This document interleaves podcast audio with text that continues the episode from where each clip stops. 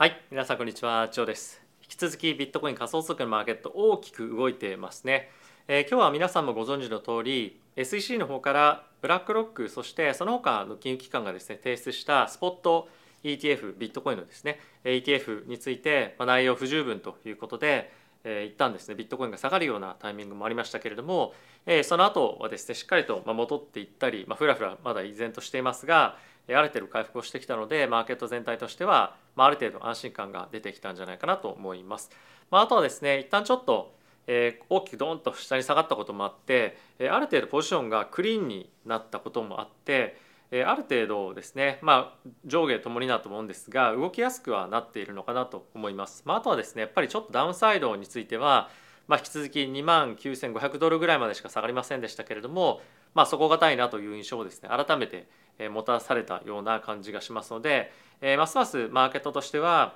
えー、下がりづらい環境が今後も続いていくんじゃないかと思いますし、まあ、下がったら買ってやるみたいな感じの人の、まあ、オーダーっていうのは下でもっともっと増えるんじゃないかなというふうに思います。あとは、えー、ちょっと後ほど見ていきますがこの ETF 関連のニュースっていうのは、えー、今回、まあ、あの表面上はですね少しマイナスに聞こえるかもしれませんが、えー、実際中身見てみると全然そんなことないんですよね。なので、えー、非常に、まあ、ここ最近レンジでの推移っていうのがまあ、ある程度長い期間続いてきていますけれどもどっかのタイミングでいいニュースが出れば、まあ、ドーンと上にですね抜けていく感じになるんじゃないかなと思うので、えー、僕はですね引き続き、まあ、ロングのポジションを、えー、まあレバレッジ低レレバレッジではあるんですけどもレバレッジそして、現物の方で両方でですね、え、持っていきたいかなというには思っております。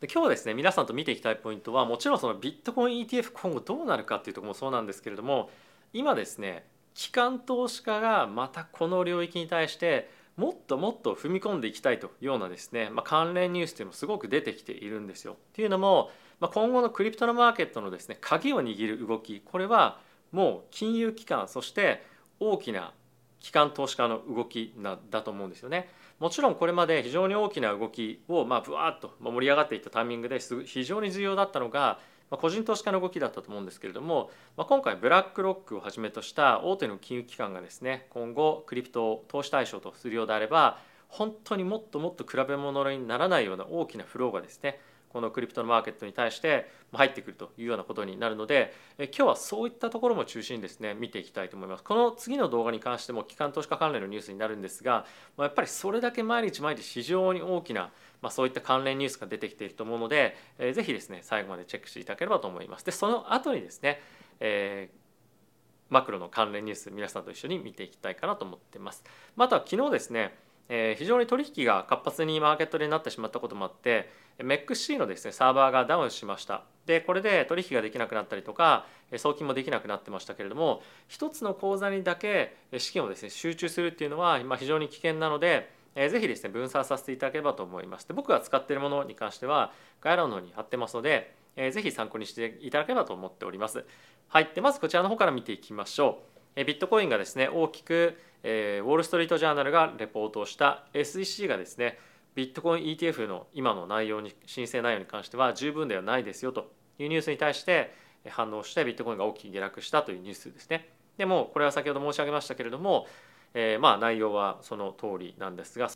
で一応ですね事の発端となったニュース記事なんですがこちらウォール・ストリート・ジャーナルのものになってますと。で、えこれはもちろん表面上はあれちょっと大丈夫かなっていうような感じのニュースではあったんですけれどもこの中のですね一文があるんですがここを見るとそんな悪いことじゃないんじゃないかなというふうに思いますと。で一応ですね今回は SEC はですね、まあ、提出してきた人たちに対して今後ですねこのビットコインの取引のフローとかあとは資産管理をですね管理する取引所だったりとか機関ってどんなところがやるんですかっていうことのまあ提出をですね求めてきたと。まあ、これつまり分かりました。こういうことをやるっていうのは理解できますけれどもじゃあ誰とどういうふうにまやるんですかってことですよね。実際にそれをできる人がいるのかっていうことをま提出してくれというふうに言っていて、えこれらをですね、まちゃんと修正申告して提出することで問題なくこのビットコイン ETF が承認される可能性が高くなってるんじゃないかというふうに言われてますと。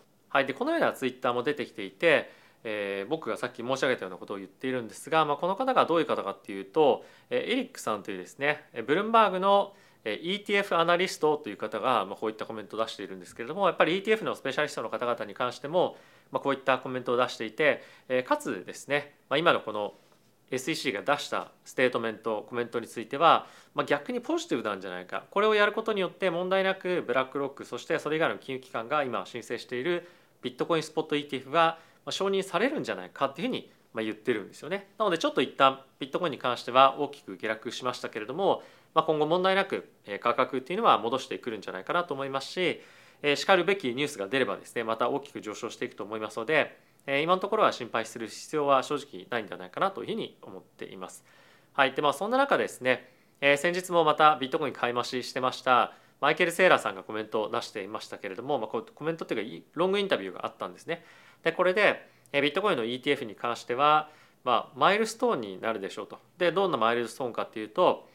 institutional adoption ですよと、まあ、つまりさっきちょっと申し上げたような大きな金融機関だったりとか機関投資家がこのビットコインに対して問題なく規制の観点で問題なく入ってこれるようになりますよと。でこれは本当にやっぱり大きくてそれだけ大規模な大規模な資金がですね今後入ってくる可能性がやっぱりあるということなので本当にこれはある程度ある意味このビットコインのその重要性ですとか、まあ、存在っていうものをですねもう一個別のレベルに上げてくれるようなイベントなんじゃないかなというふうに、まあ、マイケル・セーラさんも言ってますと。でその他にも見ておきたいニュースとしては、まあ、今ですねバイナンスが取ったこれはアンケート調査なんですけれども、えー、機関投資家彼らの機関投資家の、ま、アンケートというところだと思うんですが今のところですね60%に関してはクリプトの分野に対して次の年ですねま、非常にポジティブですよと、まあ、当然来年半減期もあるので、まあ、そういった形で言ってますけれども、まあ、その他に関して結構面白いなというふうに思ったポイントとして今後10年間という観点で見ると、まあ、88%機関投資家に関してはこのクリプトという分野はですねポジティブですよと。でまあそりゃそうでしょうっていうふうに思う方もいらっしゃるかもしれませんが、まあ、他の面白いポイントとしてはですね今後、まあ、次の12ヶ月の間にクリプトの投資をですね増やしていきますかっていうような答えに対しては50%がですね、まあ、イエスと答えて減らしていきますって言った人たちは、まあ、わずか4.3%だったのでそうして機関投資家に関してはですねクリプトに対して今後も継続的にポジティブでありでかつ資産を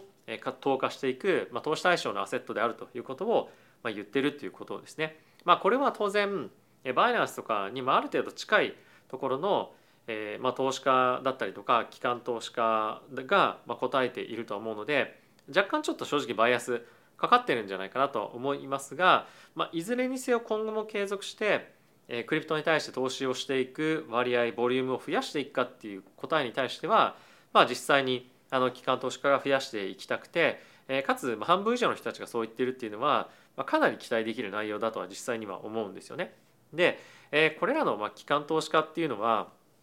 まあ、当然クリプト関係の企業ももちろん多いと思うんですが、まあ、それ以外の普通の金融機関に対しても、まあ、ある程度答えをあの出しているところもあると思いますので、まあ、やっぱり機関投資家今後金融機関のこういった分野への参入みたいなところは、まあ、大きなビットコインの上昇原動力になってくれるんじゃないかなと思います。はい、でもう一個ですね世界的な金融機関関連のニュースで見ておきたいのがシティグループですね。えここのシティグループという会社がメタコというですね資産管理業務を行う会社のパートナーシップ契約っていうものがあったんですがそれのちょっと見直しというところを今していますと。でこの見直しのまあ一つ理由としては、まあ、リップルですね、まあ、あの XRP 発行しているリップルがメタコの買収をしたんですけれども、まあ、それによってえちょっと今後、まあ、どうするか考えさせてくださいみたいな感じになっていますと。でやっぱりですねあの今裁判していたりとかすると、えー、まあ今後、まあ、そういった関連の裁判裁判していることが、まあ、やっぱりビジネスに何かしらの影響があるっていうことなのかもしくは、まあ、あとはそのリップルというようなですね会社に対して、えー、あまり何かいいイメージを持ってないのかもしくは、まあ、そういったクリプトの会社とビジネスをすることがですねあまり、まあ、伝統的な金融機関として、えー、良くないようなあの感じに見えてしまうのかちょっと分かりませんがいずれにせよですねこういったクリプト関係のカストリアン業務をですね行うメタコというところとパートナーシップ契約を結ぼうとしていてそれを前に進めようと考えていたってことは非常にポジティブなニュースだと実際には思うんですよね。で一応これがメタコという会社のホームページなんですけれどもシティですとか、まあ、あとデカっていうところもですねヨーロッパの方で有名ですしあとは BNP パリバこれはフランスの金融機関ですね。はいまあ、それ以外にもあのフランスの金融機関の子会社ですとか、まあ、世界でも本当に有名な金融機関と、まあ、彼らはビジネスをやっているというわけでかつ彼らのですねホームページにもこういったシティグループの人のコメントとかが出ているぐらい、まあ、結構がっつりビジネスやってるわけなんですよ。なのでこういった動きが見えてきてるってことは、まあ、やっぱりクリプトとこれらの伝統的な金融機関の動きみたいなものが、ま、本当に同じ方向に向かっているということだと思いますし、まあ、とはですね従来に従来的なあのこの金融機関の中でもシティっていう金融機関はですねカストディアン業務に対して非常に力を入れていてこの分野の金融機関というか、まあ、あのクリプト関係の企業に対して、まあ、結構バシバシ投資してるらしいんですよね。でやっぱりそういった動きの一つが、まあ、こうやってしっかりと目に見えるというのは非常にあのいいことだと思いますし、まあ、これらがしっかりとニュースでバーンと出てくると、まあ、やっぱりいよいよ他の金融機関もですねもっとカストディアン業務強化したいなというところは、まあ、買収合戦とかですね、まあ、そういったところへの投資がさらに注力されていくでしょうし、まあ、あとは本当に、まあ、今日もある金融機関のですね、まあ、投資家の部門の人と、まあ、日本のですねあの話したんですけれどもものすごくこの分野に対しては積極的に投資してるんですよね。なのでやっぱり見えてないだけで本当に世界的な金融機関がこのクリプトの分野に対して投資をしているという事実はもう紛れもなく今あるので今のあのいろんな雑音がありましたけれどもそういったところはですね、まあ、一旦ちょっと置いておいて長期的にこの分野が伸びるかどうかっていうところをまずフォーカスをして投資をしていくのが今はいいんじゃないかなというふうには思っております。はい、でここからですね皆さんと一緒にマクロ関係のニュースいくつか見ていきましょう。まずですね今日アメリカの PC の発表がありました。PC の内容につきましてはほぼ予想と同じだったと思うんですけれども実質まあ横ばいということでまあいろんまあ横ばいっていうのはちゃんとまあ景気減速っていうのがまあ景気という物価か物価の減速っていうのがしているというようなことですね。まあ、あの小幅ではあるんですけれどもちゃんとまあ減速しています。で一応総合指数に関しては、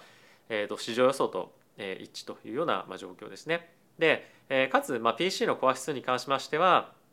前前年同月比で予想が4.7%のマイナスだったのが前年のあの実数値かは4.6%という数値だったこともあって若干ちょっと予想よりも減速が進んでいるというような形となっておりました。あとはですね面白かったポイントとして4月へのですね数値なんですが速報値は0.8%前年同月比で増加と出ていたんですがこれがですね0.6%の増加になったので、まあ、若干ちょっとあの思っていたよりも減速したということは、まあ、一つポジティブな内容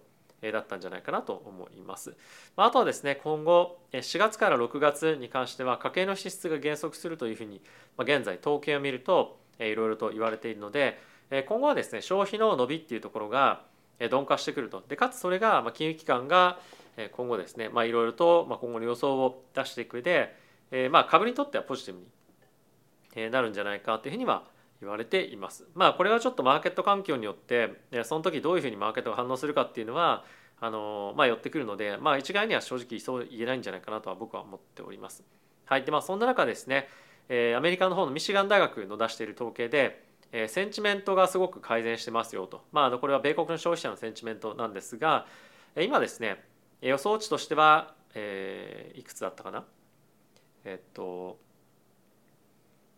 はい、予想値が63.9というところだったんですが64.4という数値が出てきました。でここでもう一個すごく重要なニュースがあって1年先のインフレの期待指数っていうところがですね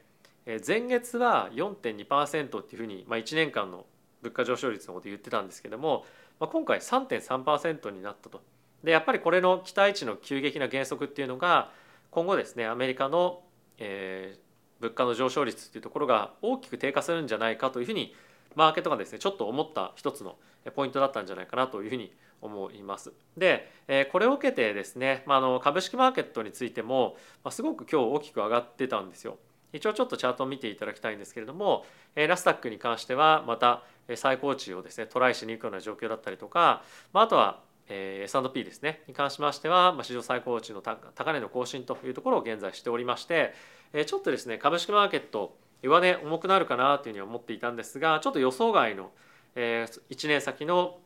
物価上昇率の、まあ、低下の予想というところがミシガン大学の統計で出てきたこともあって、え状況がちょっと株式マーケットが変わっていく可能性は、まあ、あるのかなというふうに思っています。でこれは仮想通貨のマーケットにはですね確実にまあいいニュースと僕はなるんじゃないかなと思っていまして、え株式マーケットが元気になってくれば、えもっともっとリスク取りたいなとかもっと投資したいなっていう思いがですねやっぱりあの投資家の方には、まあ、個人投資家も含めて出てくると思いますと。で今ですねマーケットが結構物価上昇がどんどんどんどん上がってきていて、ま、いろいろ物価が上がってきているのでやっぱりある程度貯金しておかないと将来不安だなということですね貯金を今結構あの積極的にしてるらしいんですよ。で今後ですね金融政策が転換して金利が低下してくるタイミングでその余ってるお金っていうのをもちろんいろんな商品に対しても使ってくると思うんですけれども、ま、投資っていうところに対して割くこともですね全然普通に増えてくると思いますし、まあ、株式マーケットが好調であればじゃあ次また別のもっと、まあ、リスク高いかもしれないけどもっと上がる可能性があるものに投資してみようみたいな感じで、えクリプトに資金が流れる可能性も結構高いと思うんですよね。なのでこの辺りの連携っていうのはえ今はそんなに重要視はされていませんがえ見ておくべきポイントなんではないかなというふうには思っております。はい、でまあそんな感じの中ですね金利も一旦ちょっと見ておきたいんですが2年金利に関しては、ほぼ動きなしという感じではありました。ただしその一方で10年そして30年というところは若干低下してますね。これはあのミシガン大学のニュースというところはそこまでまあマーケットに対して大きなインパクトがあの短期的にあるかっていうと正直そこまでではないと思うんですよね。ただしやっぱり株価を見てる人たちからすると、まあ、少しでも何かいい情報いい見方ができるものってないかっていうような形で、まあ、今探していると思うので、まあ、いいニュースに対しては今反応しやすいような状況だと。でこれっていうのは株式マーケットがリスクを取りたいというふうに思っていることがですね、まあ、非常にまあ鮮明に出てる一つの証拠だと思うのでこの辺りはやっぱり株式マーケットもしくは民間の投資家っていうのは積極的に投資をしたいというような、まあ、今心理状態なんじゃないかなというふうには思っております。はい、ということでいかがでしたでしょうか？株式マーケットそして仮想通貨のマーケット引き続き好調というところは我々にとって嬉しいところだと思います。まあ、あとは今日出ていたその仮想通貨のビットコインのかな？ビットコインの ETF のまあ申請書面内容についてダメでしたというのはまあ、必ずしもマイナスではないと、まあ、逆に言うとプラスですよというようなコメントも出てきているので、まあ、一旦ちょっとあの熱が冷めるような形で、まあ、ビットコイン下がってきてはいますが、まあ、今後また、えー、まあ正直個人的にはこれ個人的にはですねあのまたすぐ戻ってくるんじゃないかなと、まあ、今3万400ドル近辺ですけれどもこれがまた3万1000ドルとかそこをどんどんどんどんトライしに行くと思うのでしっかりとですねそこを狙っていく中でポジションをですね、まあ、持っておくというような形で、えーまあ、上昇に向けての準備っていうのは個人的にしていきたいかなと思っております。はい、ということで皆さん今日も動画ご視聴ありがとうございました。また次回の動画でお会いしましょう。さよなら。